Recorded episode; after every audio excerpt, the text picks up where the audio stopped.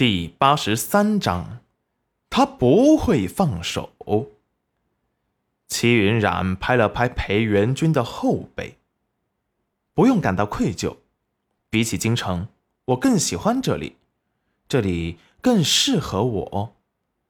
我出身乡野，也离不开乡野。哪天离开，又会止不住的想念。语气有些飘渺，仿佛是在怀念什么。裴元君突然很嫉妒，嫉妒能被他放在心上怀念的乡野。我不会把你当成妹妹，在我心中，你永远是我的妻子。别想说什么妹妹的话来打发我。我要的只有你。你现在不喜欢我，我可以等，但是我绝对不会放你离开我。从你十二岁来到裴家时。你就注定一辈子是我的媳妇儿。你要是不原谅我，我不勉强。但是我裴元君绝对不会放戚云染离开。说完，放开戚云染，拿着茶壶放了茶叶，就在锅中舀了开水倒入茶壶中。戚云染震惊的看着裴元君，一时消化不了。失魂落魄的走了出去。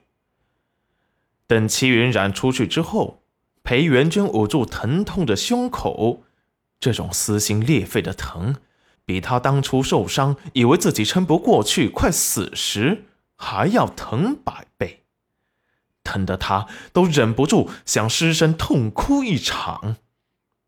可是，他不会哭，他只会。把他自己的媳妇儿康牢，在没有喜欢上他之前，不会让他喜欢上任何的男子。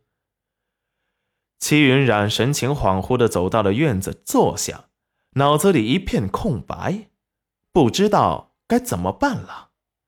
他已经说的很直白委婉了，可是裴元君却不肯答应他。随即又想起师傅说的。遇到自己想不通的事情，就先把它放一边，顺其自然，或者是几天后冷静了，再从另外的方向去看它，说不定会豁然开朗。甩开脑中混乱的想法，拿起工具，按照原计划做起了青砖模具。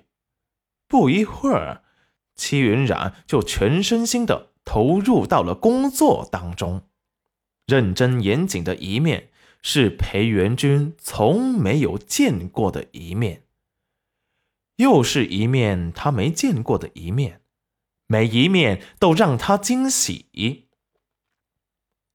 以前的戚云染是不会做他这些的，他似乎从来没有在他面前掩饰过他不是戚云染的事实。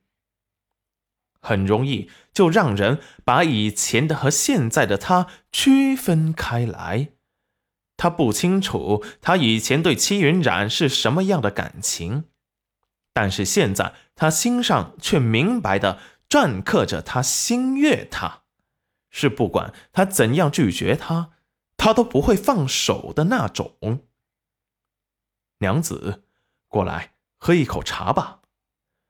戚云染。淡淡的扫了他一眼，见他又恢复了睿智、彬彬有礼、禁欲的模样，只是眼神里看着他，带着一抹几乎让人察觉不到的势在必得和炙热。戚云染见他都不尴尬，顿时也放开了心情，放下手中的手具，接过裴元君手中的茶盏，却在接过茶杯时。被裴元君像是不经意的碰到了手，他指尖轻缩，抬眸见裴元君并没有注意到这个细节，才打消了心中的疑虑。